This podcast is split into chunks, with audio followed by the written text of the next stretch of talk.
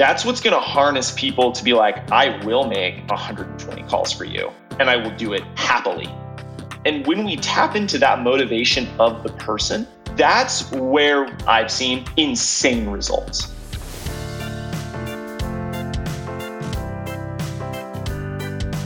Welcome to the Resilient Recruiter Podcast. This is your host, Mark Whitby. I'm excited to be joined today by Paul Warner.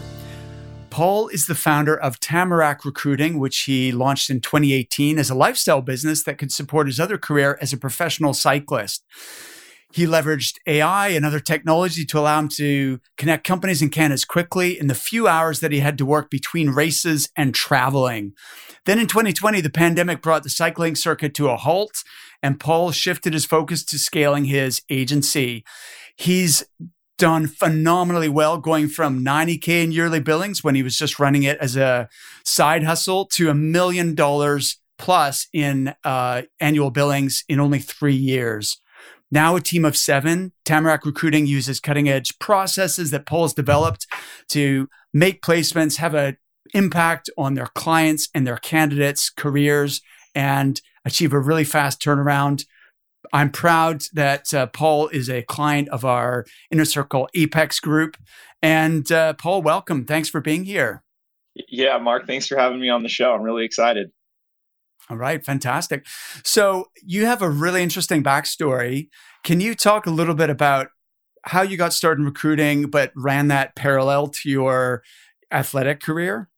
Yeah, yeah, absolutely. So, I got started in recruiting back in 2015 right when I graduated from Boise State University. Um, leading leading up to me getting into recruiting, I always thought that I wanted to do medical device sales, and I wanted to be able to just be a sales rep. Was kind of what I thought when I was going to graduate college, and I started doing these things called informational interviews at the uh, the last I guess it was it would have been the last two semesters of my junior my junior year. So I did it through. I, am considering a second semester through college as well. But I uh, went into a recruiting firm by the by the name of TEKsystems, and I sat down with the director of business operations there and did an informational interview. Had a few lunches, and he was like, "Well, why don't you just start recruiting?" As soon as you're uh, uh, like start recruiting right now go through training um, while you're still in in school kind of doing your last semester at boise state. And and sure enough that's actually how i got in. So my last semester at boise state i started recruiting and i i really haven't looked back since on on starting the starting the recruitment game. Awesome. All right. That's cool. Uh, so you actually started before you even graduated. That's awesome. yeah. Yeah it was, and, it was pretty it was, i was really thankful and how, how did you juggle that? Because you've been involved in uh, competitive sports for a long time as well. So tell tell me about the the sports background. Yeah, so from sports, I've always been involved in sports ever since I I can possibly remember. Um, I used to ski race. Um, it got to, it took me all over the world. Um, it was it really really thankful to have been able to do that. And I uh, with ski racing, I was in kind of that regional national development track. So um, I didn't necessarily go and get the traditional high school experience. I uh, I lived in Park City, Utah, and skied all over the. Uh, you know that was kind of home home base for a little bit, and then that took me kind of all over the all over the world. So when it came to college, um, I, I, took two years off outside of high school and ski raced and things like that. So it was it, it, was a really really good experience. And then from there, that actually led me into bike racing when I uh, ended up ended my ski career and started uh, started bike racing in college. Amazing. And you, I believe you were were you professional? I know you had sponsors with your bike racing. What was your bike racing career all about? Yeah, so with um with bike racing, I I'm trying to feel. I'll, I'll kind of it's it's kind of crazy how like I've I've kind of gone pretty far in two different sports, but um with with bike racing, I mainly was just I just kind of I don't know. I'm trying to find the best way to put it. It was, it was kind of a way that I, I mainly bike raced because I, I was so sad I didn't make the uh, make the Olympics and go as far as I did in ski racing. So I was like, I'm gonna bike race and go absolutely as hard as I can in this to to see where I can go. Um, but actually, my my professional career in bike racing actually started um, when I maybe a year after I got into a year, actually would have been two years after I got into recruiting. So um, I mainly bike race just as a as a way to just get through school. Nicole and I, obviously, my wife, we traveled. She was a massage therapist for um, for me, and and she became a massage therapist. So we we ended up traveling just all over the country together in our in our car, just kind of having fun. No no real plans or agenda. And then um, in twenty, it would have been twenty seventeen. Um, I was at a I, I was at a bike race in Tulsa, Oklahoma for a race called Tulsa Tough, and we we ended up um, I ended up getting connected to Clif Bar, and and I just ended up talking to the team director. And and 2017 for me in my bike racing career was gonna ended up being like my last season because I was like, yeah, I kind of need to like be a recruiter now. I kind of need to like grow up. And and sure enough, um, I had like some really good noticeable kind of performances and um, there was a there was an opening on on Team Clif Bar that following year. So um, I remember getting a you know talking throughout that summer after I got connected with Team Clif Bar, ended up getting a contract for 2018. So it was, and then I, I then I kind of then I ended up kind of was like, okay, well, now I can kind of be a lifestyle recruiter and uh, race my bike all over the all over the U.S. and and, and some international. So it was, it was a really good gig. I love Clif Bars. Uh, I imagine you must have got sick of them having eaten. You, I'm hoping you got a lifetime supply of Clif Bars and with the uh, the deal. You, um, you know, surprisingly, I, I I still like they come out with so many new flavors and and like being able to like be a clif athlete like i really enjoyed like even genuinely like i still enjoy the product like i love there's some certain flavors that like i absolutely love and uh it was it, i never surprisingly like i never got sick of them because i just take this they, they'd send out like a, an athlete form and i would just absolutely go to town on it. And so um this is really funny too because I told some of the uh, reps at Clif Bar when we were like doing sponsor meetings and at headquarters, I was like, "Hey, I'm a recruiter, and I uh, I ended up take I ended up would always like take Clif Bars to my clients and just drop them off. It's like just kind of a way to like differentiate myself, like saying, "Hey, look, like a, it's free for me to give you Clif Bars, and b, let me know what Clif Bars you want, and I'll get you some Clif Bars." And it would always be like a note. So when I told that to um, the some some people there were some people at Clif Bar. They were like, "Oh my gosh, that's like the best thing ever. We'll totally just give you all the free stuff you want if you're just gonna like go around and drop off Clif Bars for us." And I was like, you know, we're we're kind of a win-win here. So uh, it, it, worked out worked out really well, uh, even on the business front too. Hilarious. Favorite flavor of Clif Bar?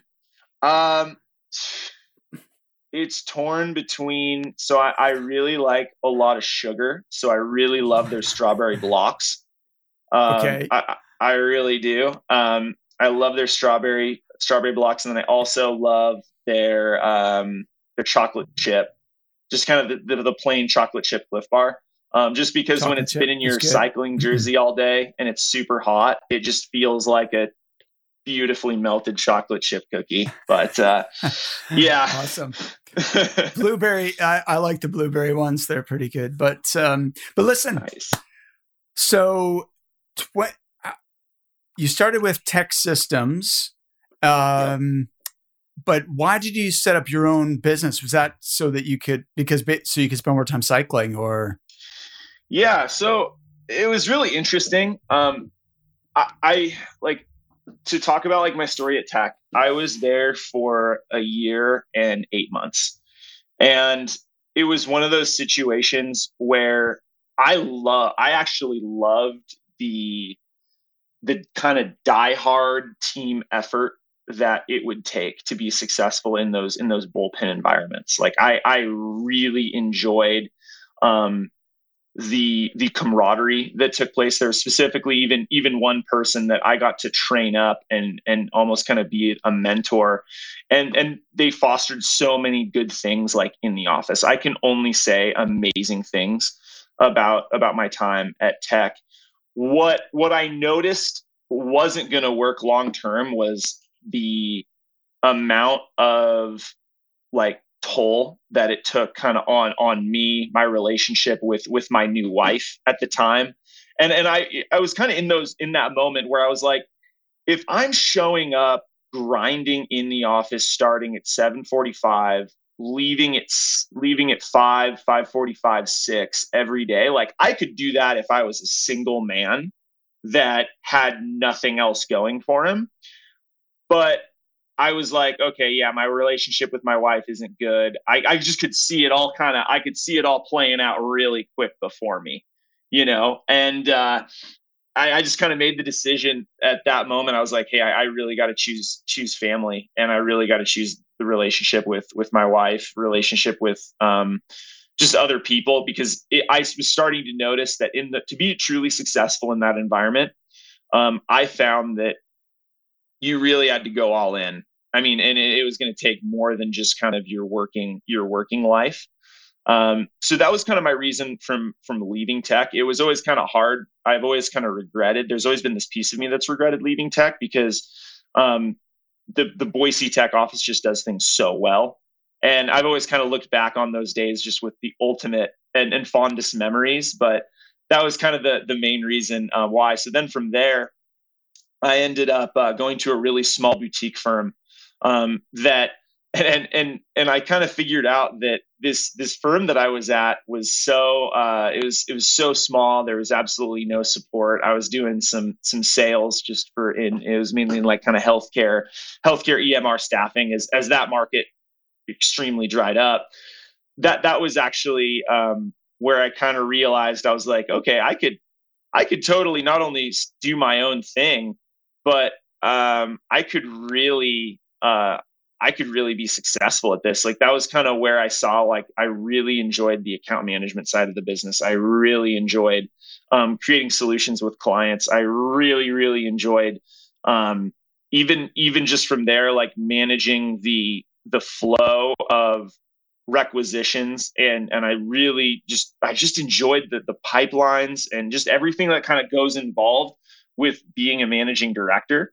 Um, I, I, found out really fast that I was the managing director when I was getting calls from the owner from the golf course. And I was like, I had the thought, I was like, wait, I'm doing everything. And I, I was enjoying it. You know, I mean, I was enjoying doing everything. And I was living kind of a really good kind of work life balance.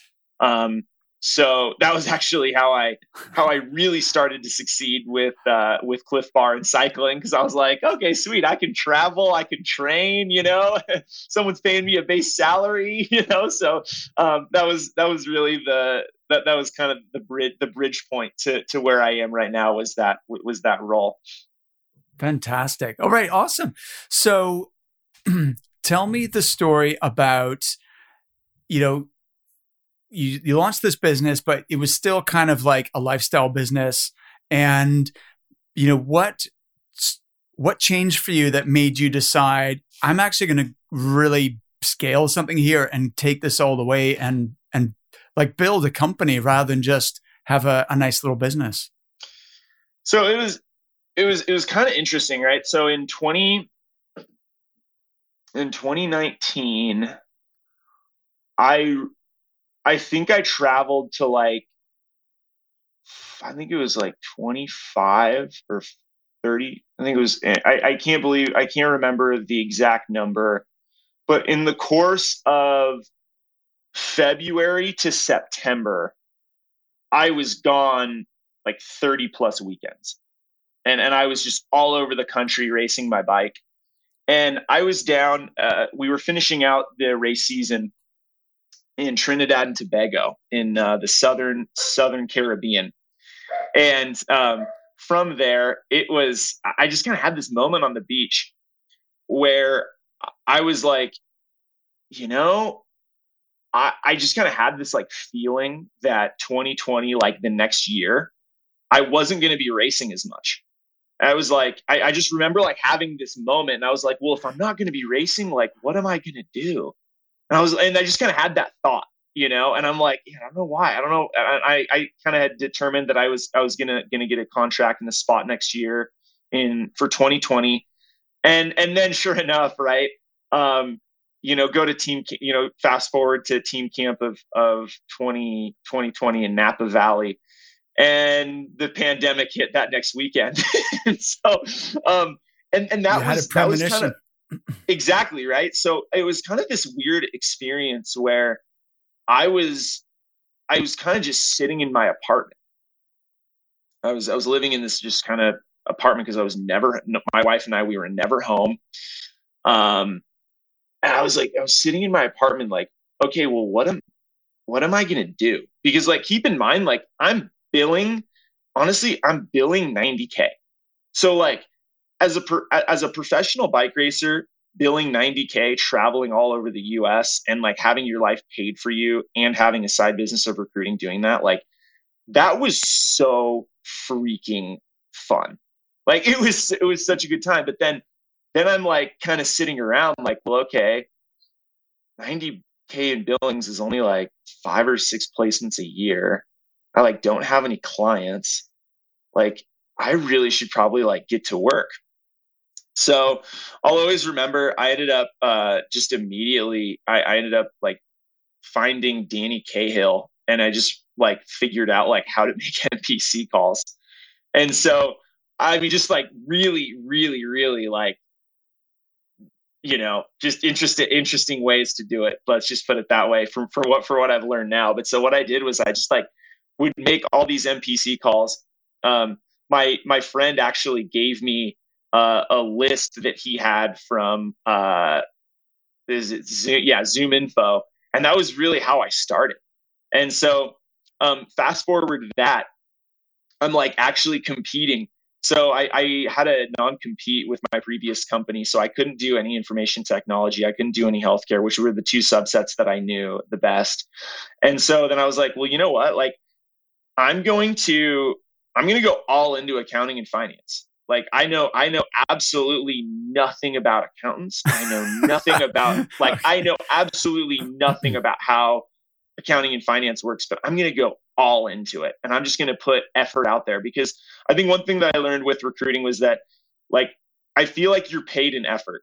Like I feel like recruiting's a, uh, recruiting's a game where if you put a lot of effort out there, good stuff's going to happen. So I ended up taking like this candidate that I thought was really good. And turns out like when I actually like ended up placing them, they ended up being super horrible because I just knew nothing. Oh, I, no. I, just I'm being super transparent, right? Like I'm just being at, at the point in time, I'm like, all I knew was bike racing and how to, you know, get a little bit done. But so I'm like, okay, well, I'm gonna really like try and build a build a full on desk here.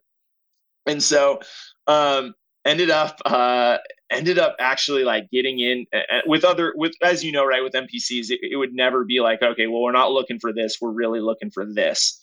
And it was really good during covid right because a lot of companies were looking for accounting and finance talent just to kind of navigate like the turbulent waters whether it was people getting ppp loans or or, or things of that nature right? There was just a lot of um there there's just a lot of need for accounting and finance which was which is really cool. Um and then from there i ended up getting a, a cfo deal like i ended up like getting a company that was like hey um you know, do you, do you have any CFOs? And I was like, oh my God, you know, because like going from like, you know, I was like, this, this could be life, this could be life changing money, you know? And, uh, and, and so sure enough, um, you know, and then I actually like looped in Nicole on it. I was like, okay, Nicole, you're not massaging. Like, let's, let's figure this out. And, uh, sure enough, we ended up placing a CFO. And then ever since that, that point, we, uh, I hired I hired Jess. I hired my first employee, Jesse, and and that was kind of how it all. That was kind of how it really started um, during that time Amazing. of COVID of not having the of not really having it. So yeah, it was a lot really really fun. Well, what a, what comes across from you, Paul, and what I really admire and and and respect about you, you are super positive and you also are incredibly hardworking and, and focused. And that combination seems to be, you know, really working for you. Um, so you just started MPC calling. You uh, figured things out as you went along. You ended up filling a CFO slot. And then that gave you the confidence and the cash flow to say, hey, let's like, Nicole, why don't you join me in the business? And we're going to hire Jesse and we're going to start growing this thing. Um, yeah. Okay. Amazing. And so what happened from there? Yeah. So we ended up, uh, we ended up hiring Jesse. And so what we did, mm. um, there is a, uh, he was kind of the, he was the first guy. And he I, I, knew from day one that he was he was the guy. I just i always knew. So i called him. He was he was kind of in a, glorified call center sales environment where he was going in and setting appointments for um, kind of higher level account executives for selling uh, hcm solutions. So um, he, he all, all that his life was was making 80 to 150 calls a day setting appointments so I was like, okay. The way that I interviewed him, I was like, hey, Jesse, like, let's just figure this out. Like, I'm going to give you, I'm going to show you my MPC script. This is how it works. And just gave him like a five minute overview in the, in, in the, in the meeting. You know, like I just had him come over to my house. I was like, hey, this is how I do it. I'm going to show you how to do it. The first day he interviewed, he ended up setting seven appointments um, during the interview. During the interview, during the interview. And so and so from there I was like, "Oh my gosh, this is crazy. I've never had seven sales appointments like in a month, you know, like let alone let, let alone and this is all during this is all during this is all during the pandemic too. Like this is this right. is crazy. I mean, people were picking up their phones like crazy. So get Jesse on board and and he just we all that him and I did was just do MPC calls every single day. And and then we got job orders. And i remember like the first time we were working four job orders at one point in time. And then it turned into eight job orders. And then it turned into you know we, we just it, it just started rolling. Because one thing that like jesse and i did that i just am super proud of is that like not only did like if we ever had a bad call we always picked up the phone to the next call. Like him and i we just we, we just did it together. And like now that now we are where we are and i'm not saying we're we're anywhere special but it's like that's like the core of our culture is like if it's a good call it's a good call we set up and we move forward. But if it's a bad call and they scream at you or they're you know or they even you know don't follow up with you we still focus on moving forward to the next best thing. You know we always just focus on like where okay where are we going to find the positives? Where are we going to find the learning learning opportunities in that? So that's kind of how like with with jesse and i um, in those in those days. So then it, it really started to grow actually to the point to where um, Nicole decided to come on board because there were just some changes in in massage just from the stance of uh, kind of the polarized um, culture here in America. So there was just a lot of people like you know Nicole would have therapists and clients that would come in that would be one side really fired up about what they heard on the news on you know on that day and then the next client would come in really fired up on what they heard about the news and it'd be kind of those polarizing things and things were just really kind of in a lot of tension um, mm. and i didn't i didn't know this hmm. but you know people and they're like massage therapists like they're they're very like they, they talk a lot they're very like there's kind of this connection there um, and that was kind of where nicole and it was like yeah this really is it's kind of crazy so we decided she decided to come on board as a, a, as a recruiter from that point. And then i'm like oh my gosh like i got two employees now like this is this is crazy. So um and that was kind of where where we started. And that was actually um when i realized at that at that moment it was it would have been october of 2020 at that point. So um yeah october yeah i would have been yeah it would have been october of 2020 um, at that point. So that was kind of when i realized it was time to start looking for a coach start looking for some oversight start looking for um, way, ways to actually like improve the business ways to get better ways to get myself better as a recruiter. Um, I, I think what i could start to see super quickly was like the issues that I had at TEKsystems were starting to or, or, you know starting to come up again right i just didn't know how to like balance i would just go all into to the work and what that that really started to to come up. So I was like, well, hey, I need I need a coach. I need to figure out like how to build process. I need to figure out how to build procedure. You know, because we we kind of had a joke, right? Like it was it was truly a freewheeling hippie commune until um and as Greg Savage puts it, right? Like I mean it was it was truly like that just with the three of us. It was like, okay, sweet, what are we gonna do and what are we gonna find today? I'd be like, I don't know, you know? and uh and we just would kind of go go forward with that. Um so so yeah, it's been it, so it, yeah. Okay, all right. Yeah. So no, that's cool. If you're a recruitment business owner, you might be feeling the pressure to invest in new technology. But how do you invest in technology that is proven to win higher paying clients? Otherwise, overall, you're just making a financial loss. Our trusted partner, iIntro, has a solution for this. They provide recruiters with an online delivery platform for the candidate shortlist. So instead of sending over CVs or resumes, you can send your clients an online profile that includes video, key competency questionnaires, and behavioral assessments. It looks more professional than a CV or a PDF, plus, it helps the client make a more informed decision about who to call to interview. But that's not all. iIntro also provides recruitment business owners with coaching for their team, not just to help them use the software, but to help them use it to win more retained business.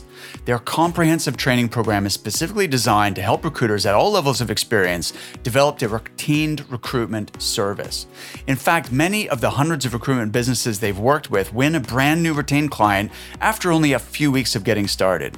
To see iIntro in action, just go to recruitmentcoach.com forward slash retained to book a free demonstration.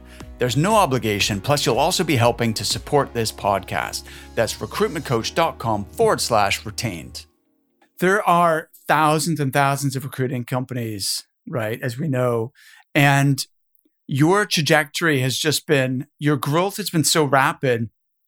And I'm trying to figure out how you've done that. Now, one of the things I can observe is that you're getting tons of repeat business. Like you're opening accounts.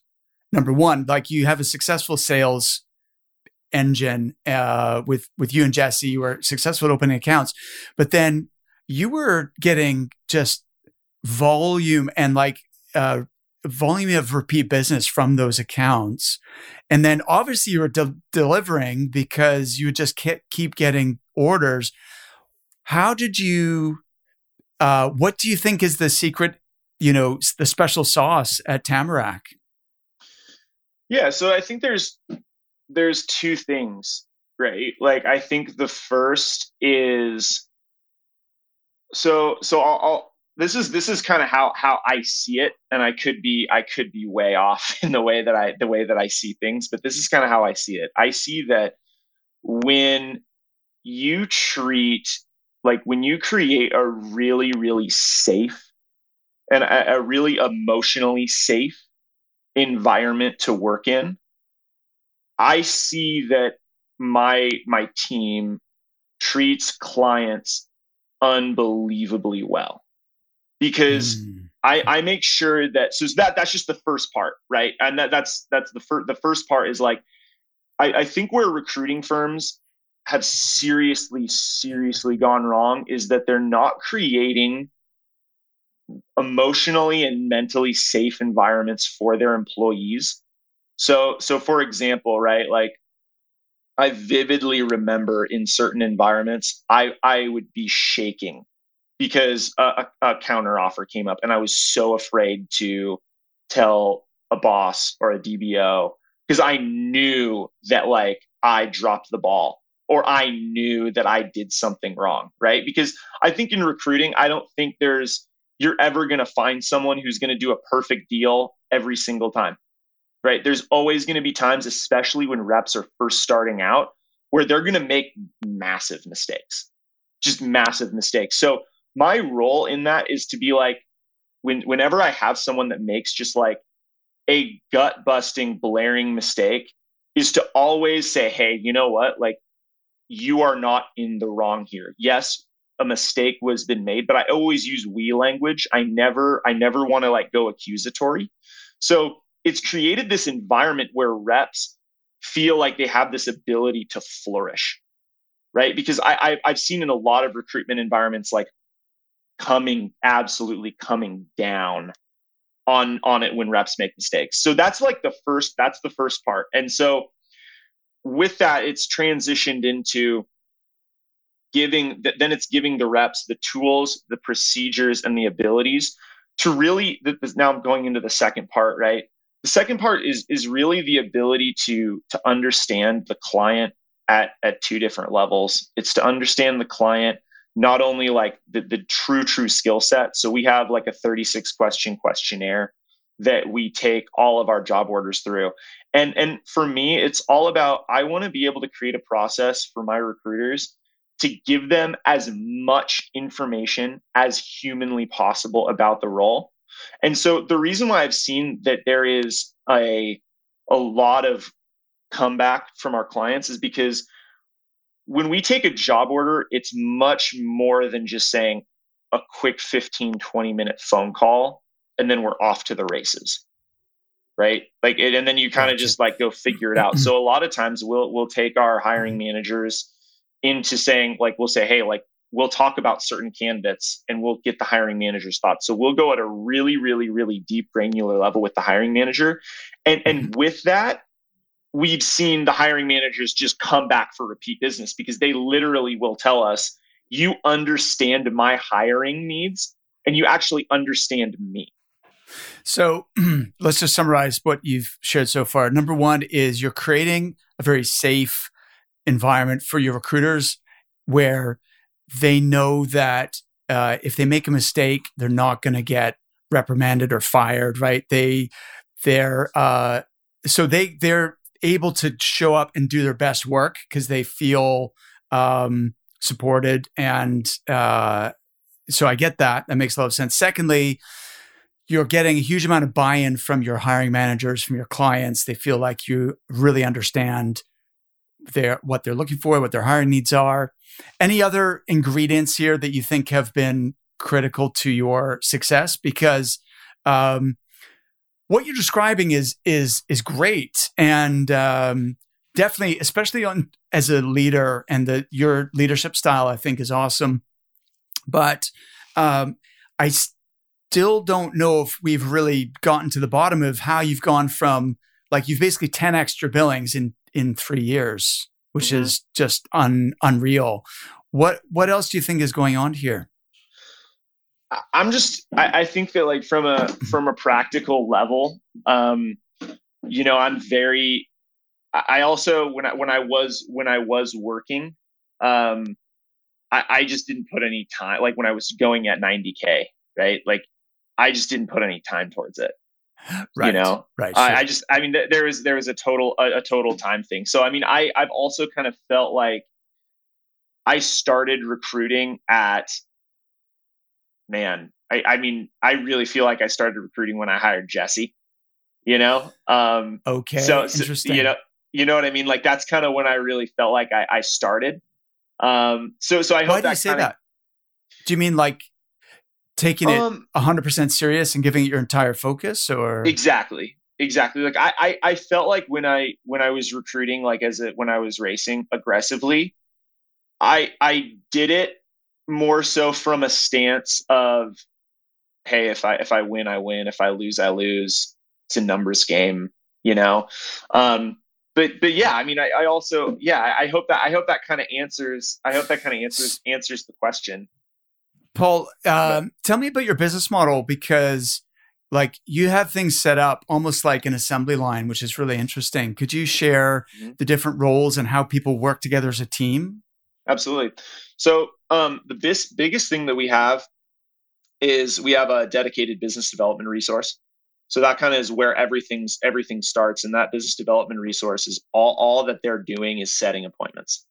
So we have, um, and I'll just kind of start off where we're at, where where we're at right now. So we have email campaigns, we have LinkedIn campaigns, um, we also have have cold calling campaigns. So we're we're running three different campaigns three different styles of campaigning simultaneously. And so the purpose of that point is really about just getting a meeting. So and, and that meeting is going to set uh, get set up for our account recruiting managers. Our account recruiting managers then qualify the meeting. Um, so so that's just kind of from how like the qualification of of the actual meeting itself. Then when we actually move forward into a, a formalized search process, um, we have a sourcer. Wait a sec. Wait, the the step in the middle. That's the account recruiting manager who like does the client meeting. Yeah. Uh, d- takes the brief, uh, discusses client's hiring needs. Yep. Yeah. Discusses goes through discusses, thirty six questions. Well, I, so so that's actually where there's a there's a breaking point right there, right? Oh, so okay. then from, from there, their their goal is then to get the agreement signed, right? So okay. then from, and then once when the agreement is executed, terms are met, then we bring then we bring in a sourcer, the account recruiting manager that they've been working with, and then also a designated recruiter.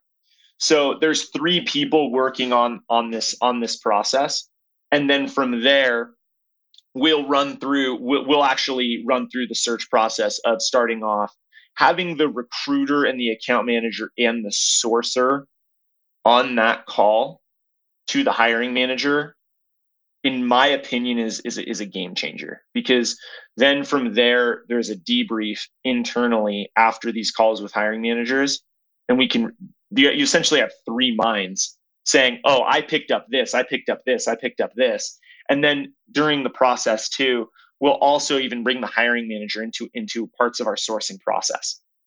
So from that point, the hiring manager now feels fully bought in to to our company, right? To our initiatives. And they're they're seeing, oh my gosh, this is it, it more so takes the recruitment experience from like I'm just gonna, as a recruitment agency, just send you candidates to curating an experience for the hiring manager to where they actually feel like it's a project that we're working on together. I love that. That is so cool. Right. What parts what parts of the pro apart from the intake call where you've got the hiring manager plus three people from your team, the sourcer, the recruiter, and the account manager are all in that call. What other parts do you involve the client in? Um as far as it's the this the sourcing and that's and that's about it. I mean, I, I think just the sourcing. But what do you mean by involving them in the sourcing? I, I've not heard of that before.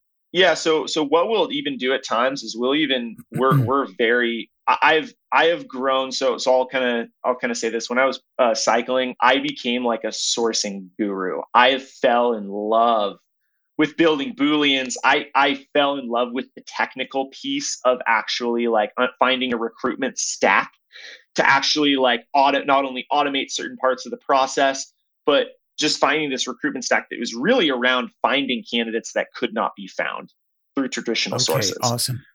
So that's that's been a big thing for us is bringing the hiring manager into saying okay like if you're really looking for these types of skill sets whether it's a really really technical technical job and you know showing the hiring manager saying okay like this is you, if you want this skill set, this is how many less candidates in this de- in this uh, geographic market you're going to have access to because of this skill set. So we're able to bring the hiring manager that granular into the sourcing process, um, and and it just is it's educating the hiring manager into our world. Okay, so you're you're literally telling them if you need this skill set, it reduces your talent pool from this number to this number is it right. that sort of conversation or? And, and that's and that's more in like very very very niche roles that we work yeah. on right okay. so it's it's Fantastic. it's not it's not so, going to be that simple for like a, a, simple staff accountant or something like that that's going to be a lot different yeah. but but for we see it more so in highly highly highly technical roles okay all right awesome so you've got it sounds like you've got an effective um, process and so the the roles you've got, you've got your dedicated business development person, you've got the account manager, you've got the sourcer, you've got the recruiter, um, and they're working as a as an effective unit. Which it just sounds it sounds amazing the way you're doing that. Um, I know that you're passionate about managing Gen Z recruiters. Could you say a little because you've got a very young team? Could you say a little about why you've chosen to do that and and how it works in your business? Yeah, absolutely. So, and I think this, I'll, I'll kind of attribute it a lot to the conversations that um, that we've talked about just not only in inner circle apex but when I, even when i first joined of like the conversations um, of like why to hire who to hire how to hire um, things like that and i decided to go with a growth model of bringing kids in fresh out of college so we could teach them our process teach them our procedure um, and and i think that something that I, I learned like coming out of college is that I, I vividly remember just how vulnerable coming out of college was. I, at least for my experience, I think there's a lot of kids that come out of college and think they're on the top of the world and they don't they don't stop. But coming out of college for me was like really vulnerable, kind of entering the workforce. And um, I didn't quite realize as as an individual contributor like my the potential value that I could bring especially like when I was being yelled at, or if, if you know, I, I always felt like at times like I'd be walking on like eggshells, making sure I'd be like perfect, you know, and and I think those are a lot of a lot of recruiting environments where it's like if you don't deliver on your KPIs, then why are you here, you know? Um, and and I think a big thing that I, I focus on in managing Gen Zs is is just being able to say, hey, you know what? Like, if you need to take a day off today, take a day off. You know what? You didn't hit your KPIs, like, take a day off. And what I've seen with that attitude of truly giving my employees like absolute free reign is they they work 10 times harder as if I would have said, you have to do this and I'm going to force you and, and, and bombard you. Like, I, I think that obviously like I we put a lot into like the kind of people we hire you know so it's, it's like if, if we see really quickly that this person's going to take advantage obviously like you know you can see that pretty you, you can you can see that pretty clearly in the interview process. But I, I think like i have a big passion for for managing like gen z's just because like i really want to give them an experience that launches them into their their professional careers um, and I think recruitment, at the end of the day, recruitment's a great career for a lot of people to work for three to five years or even two years and then go find find what they really want to do. You know, I mean, at, at the end of the day, like there isn't a lot of people that stay in recruitment long term. And I want to be able to, I just have a huge passion for creating a working environment for people that they feel very, very safe and very, very empowered in. Um, and I, I see awesome. that um, yeah, it's it's it's. I have one. I have even one employee that got a computer science degree, was working at a coffee shop because he felt like coding was ridiculous, and it, he. I think I, I, I don't want to use his exact words, but um, you know, felt felt like it was just kind of way too much of a grind, and then he ended up interning with us for a couple months, and then ended up quitting his coffee shop, joining full time, and then not even not even telling us that he was coming on full time until like two weeks before before he started. You know, so, so let me ask you about this then, because you seem to hiring it can be a challenge and identifying the people who are going to be successful and you seem to have a, a ability to pick people who you wouldn't necessarily immediately like a guy working in a, as a barista it's not an obvious background to choose like the the jesse had a more obvious background right he was grinding out 80 to 100 calls a day or whatever you can see oh if he can do that he can do this like this is going to seem easy for him in comparison but then someone else who's like has a uh, degree in uh, computer science and then is working as a barista how did you? What led you to think they were going to be successful at uh, recruiting? Um, I think that a lot of a lot of what I've seen and how I'm building my business right now is I don't I don't look at people making me successful. I look at the company making people successful.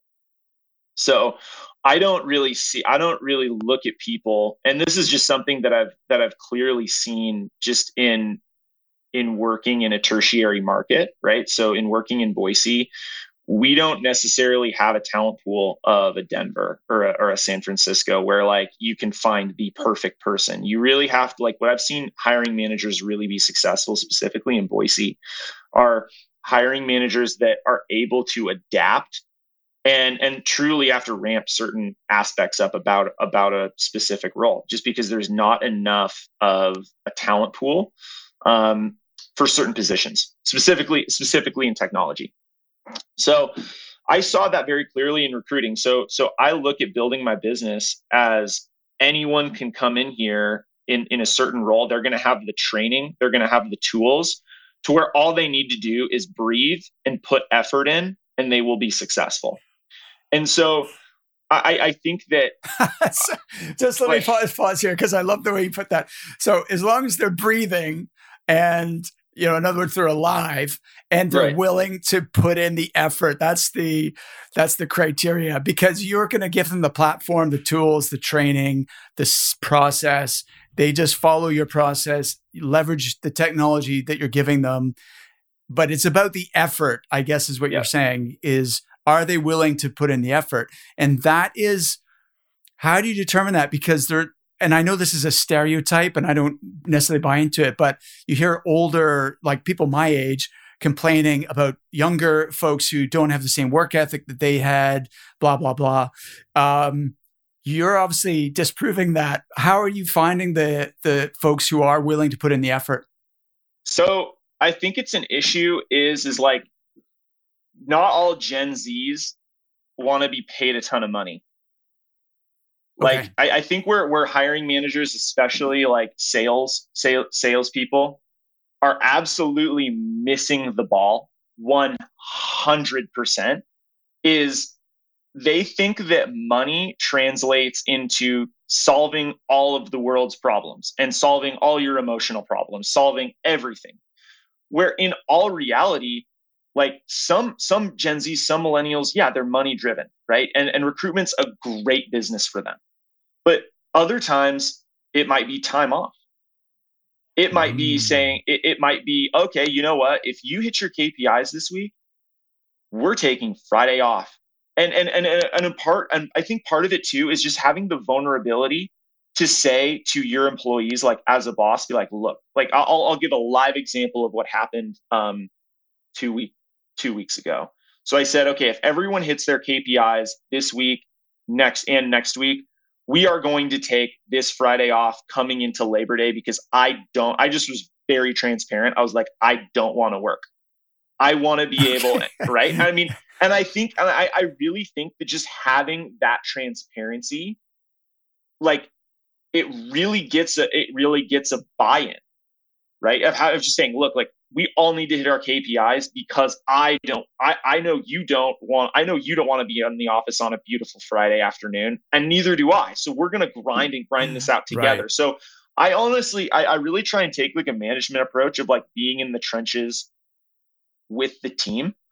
Um but it sounds Paul like you've really tuned you're you're attuned to what actually motivates them and not only looking for a certain type. Like stereotypical recruiter is someone who's extremely money motivated and um, you're saying, well, actually, I, I can I can work with a, a different profile person and they can be really successful here. And but it's figuring out what motivates each individual and then and empowering them and creating an environment where it's possible for them to have that and achieve that. So, so, so I'll give another example, right? Like one, uh, we we hired, we needed to hire a business development rep because we had pr- made a promotion from someone who was a previous business development rep into a new uh, into a new position. So we had to we had to find someone new. So end up hiring this end up hiring this kid. Uh, uh he's, yeah, yeah, he's he's not really a kid, but he ended up hiring ended up hiring um ended up hiring someone, and I, I I sat across from him and I'm like, what motivates you? And and and I could very clearly tell just based on the the, the I don't want to say spidey senses in me, but just I could tell that money and time weren't really of high motivation to him. But, but I mean, obviously he's, he's had like four years of being a business development rep, right? So I mean, this guy had has has definitely a successful tenure. Um, and and I, I started to really, really talk to him and I found out he really loves sports.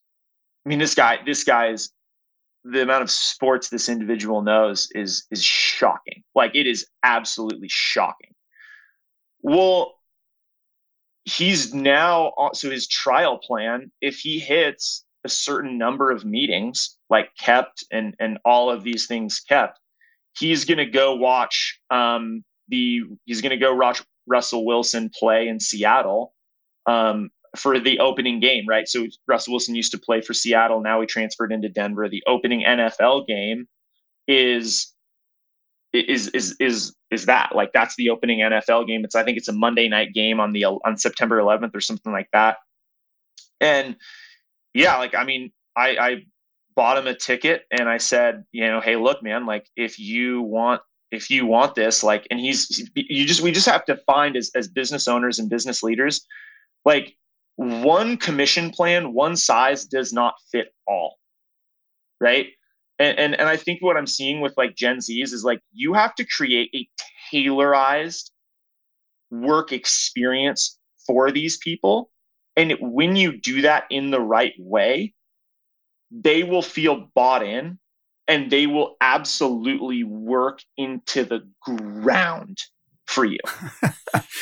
okay, I love it. You're you're um your cust your you're really getting to understand your team members, what is important to them, and then helping them get it.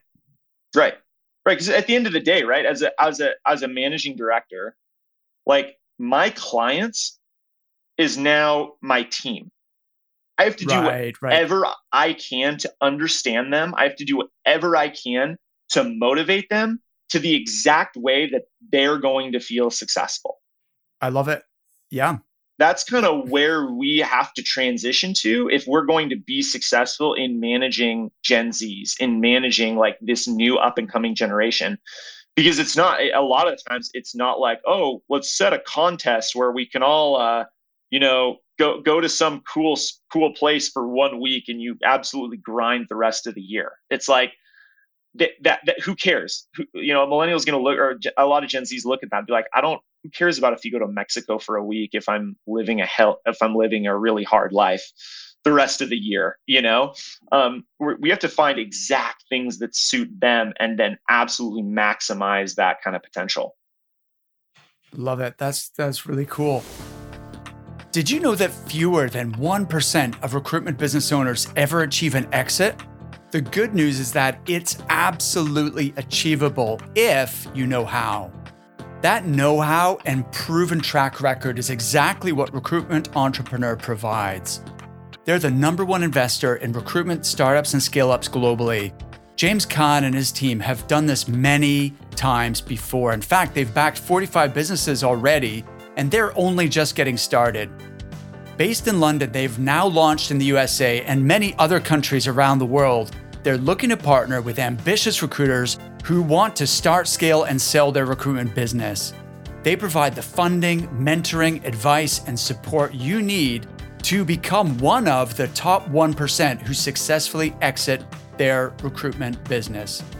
To learn more about Recruitment Entrepreneur in the USA or anywhere globally, go to recruitmentcoach.com forward slash VC. That's VC is in venture capital. Book a call with one of their investment directors and be sure to tell them you were referred by Mark Whitby and the Resilient Recruiter podcast. Once again, visit recruitmentcoach.com forward slash VC. You've mentioned empowerment uh, a lot. What does that mean to you, and how are you um, empowering people to be successful? So I think a lot of it too is like what I've what I've seen is empowering. I think empowering people looks completely different for the type of person that you're dealing with. Right. So, like, I've, I think a lot for me is like I get empowered through verbal encouragement. Other people get empowered through, and I don't know if you've ever like read the book like Five Love Languages, but I think that it's very common to encourage people in, in, in like make sure people feel noticed in the workplace. Right. So so okay, that's wait a, a sec. Let me just press pause on this for a second. So I've not read the book. But uh, if I understand, if I am extrapolating correctly, it's a book about relationships, mm-hmm. but you're just applying the same uh, philosophy, the same strategy into business, like work relationships. Is that yes the idea? Yes. Okay. Because because what I've seen is like people want to actually do something that matter. Mm, yeah, totally. Have you ever drive by Dan, Daniel Pink? No, I haven't. It, put it on your on your list. I think you'd like it, Paul. But it's very much about that. It's that people are motivated by things like autonomy, mm-hmm. uh, mastery, and uh, and meaning. Doing something that matters, like feeling like that what they're doing matters. And without having read the book, you're sort of applying that philosophy to to to your business. Um, but sorry, I interrupted you. You no. you were saying people want to do stuff that matters. Yeah, I, I think that I think in two ways of doing that. Like, I think you have to notice. I think you have to. We as business leaders, we have to notice when when people work hard. Like, I think that that's been. I mean, if you see too, right? Like that's a big complaint of. You hear a lot of hiring managers say like they just want to be coddled but really like you're dealing with a fatherless generation that was never noticed because their parents were at work all day right? So so we as business leaders i hate to say it we have to kind of pick up the slack to be like okay like i'm going to notice you. And, and you know what? Like i've had employees like say to me like open up really in-depth things to me and it's like okay cool like we're going to deal with this. Like you've let me know. And it's like i'm not your therapist. I'm not your counselor but i am going to create a work environment for you that like i'm going to let you know every day that i'm proud of you. I'm going to let you know as a boss that like every day you're coming in here that like your efforts do matter. Your efforts do count right? And like i think that it's like we have to kind of harness that because that's what's going to harness people to be like i will make 120 calls for you and I will do it happily. Right? Like that's how like we have to motivate, I believe, at like a really, really deep level. And and when and when we tap into that motivation of the person, that's where we're going to see insane that that I've seen. I'll say that I've seen insane results. Well, there's no question the results you're getting are disproportionate to the size of team. Like the the just the level of business you guys are winning and the uh, the revenue you guys are generating for a pretty small team. And are you guys still working out of your your house or like what's the what's the setup? Yeah, so so we have a full like our our company is fully built remotely. So um. We we fully like I really did not think I'd have to get an office and stuff like that. And I'm kind of kicking and screaming. Um, but yeah, so we we work kind of hybrid. So um, we have we have one fully remote employee, and then um, the rest is all of us just here in Boise.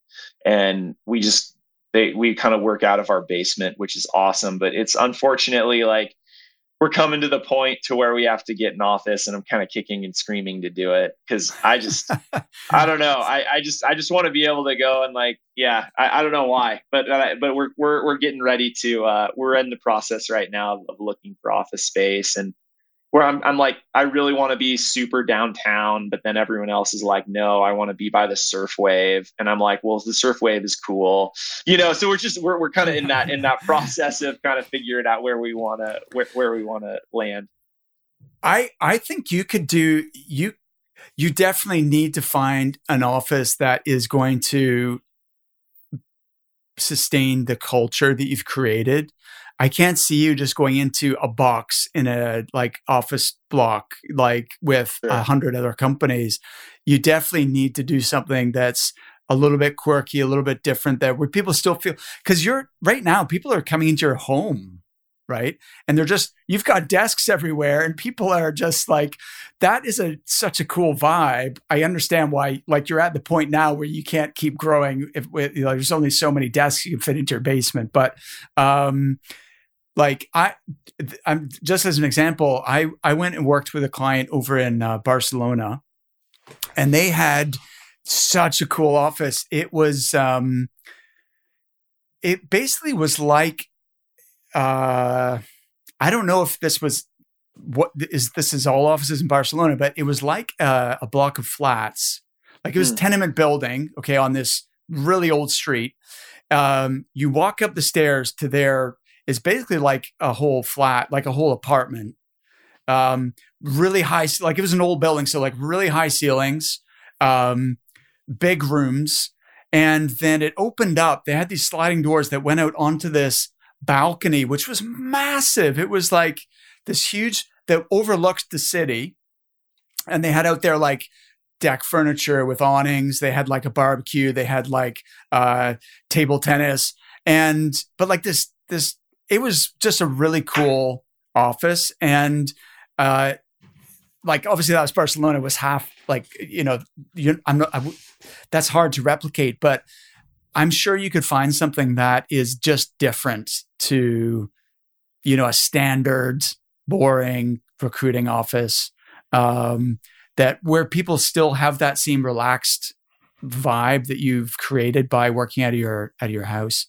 Um, sorry, that was a complete tangent. No, Paul, no, that's but, good. Um, I, uh, I need I that's kind of what we're because we're like trying to figure something out that's going to be a fit for for our culture and like yeah i don't know i've kind of like been in this place where it's like i just want to feel cool being downtown but i'm also at the same time like our culture is not going to fit in a box, you know, which is, yeah, which is no, definitely, you know, but yeah, no, maybe you and you and Nicole just need to buy a bigger house so you can fit more people in it. Totally, totally. I think that'd be. I, I think. I think we. My. Our. Yeah. I think people would love. Would love that. we'll see. awesome. All right. Well, look, you've um, you've gotten to seven people. What, what's the What's the vision?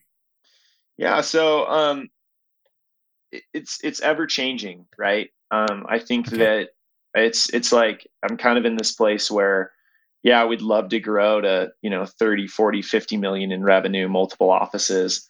But then also i'm i'm i'm i've really been challenged by building out the infrastructure first. So um you know like a big deficit that i found out in our organization was was training. So we've mm-hmm. built out this this six week training process um, it's been it's really really exciting what we're rolling out to the team.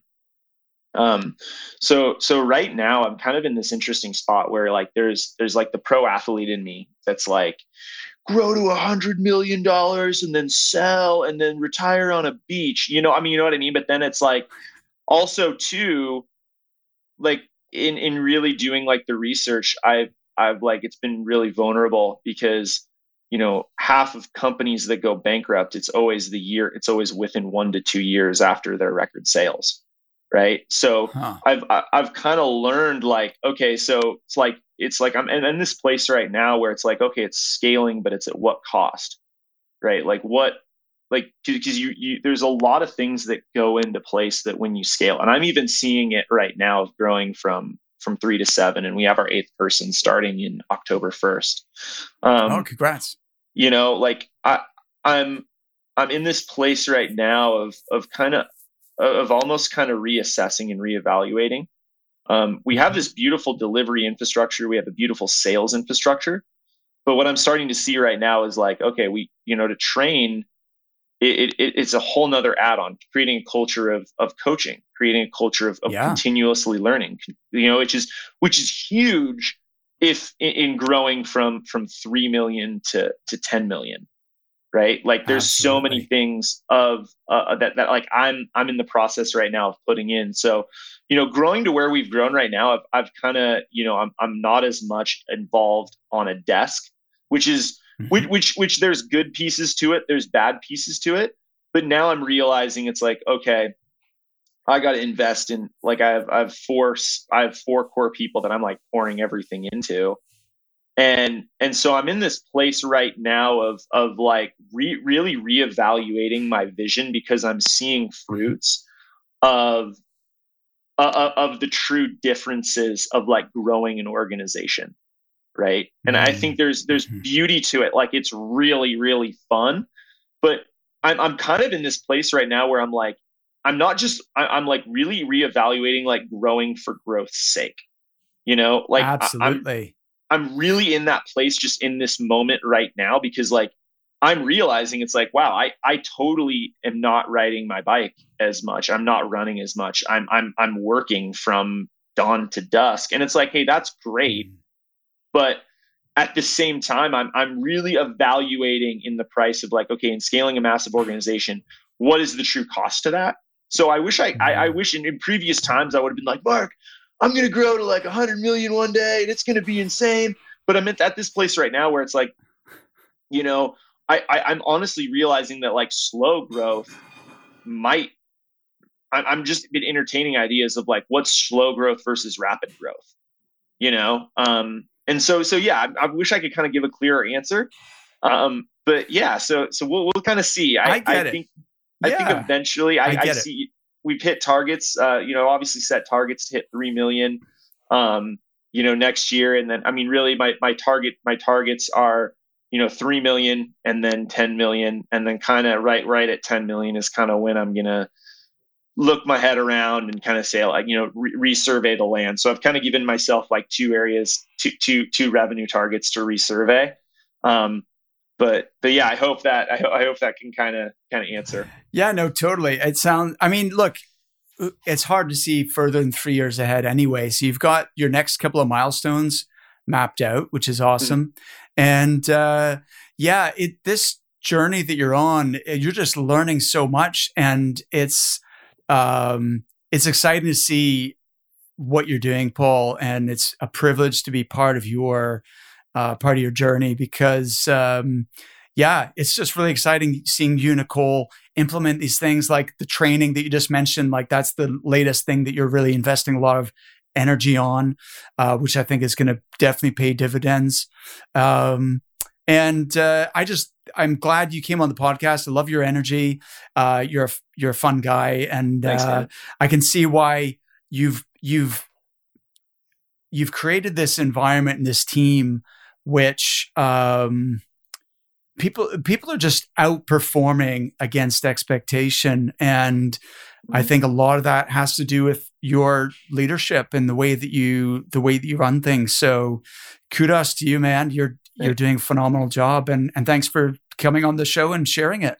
Hey absolutely. Thanks for having me and i'm i'm super thankful that you, you i got to come on because it, it, was really funny. Even before i contacted you i'd be listening to i think i listened to like like jordan rayboy or i listened to some like people on your podcast. I was like this is insane. Like they can build this. And uh, it's just really cool to be on on the show now. I feel it's a huge honor so thank you so much. Oh brilliant Absolutely, my pleasure. So thanks, thanks again, and uh, yeah, I'll I'll see you guys next week.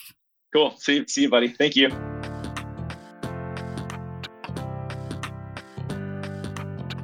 Thank you so much for listening to The Resilient Recruiter. If you've enjoyed the show, the best way you can show your support is to click that subscribe button. Thanks again, and I'll see you next time.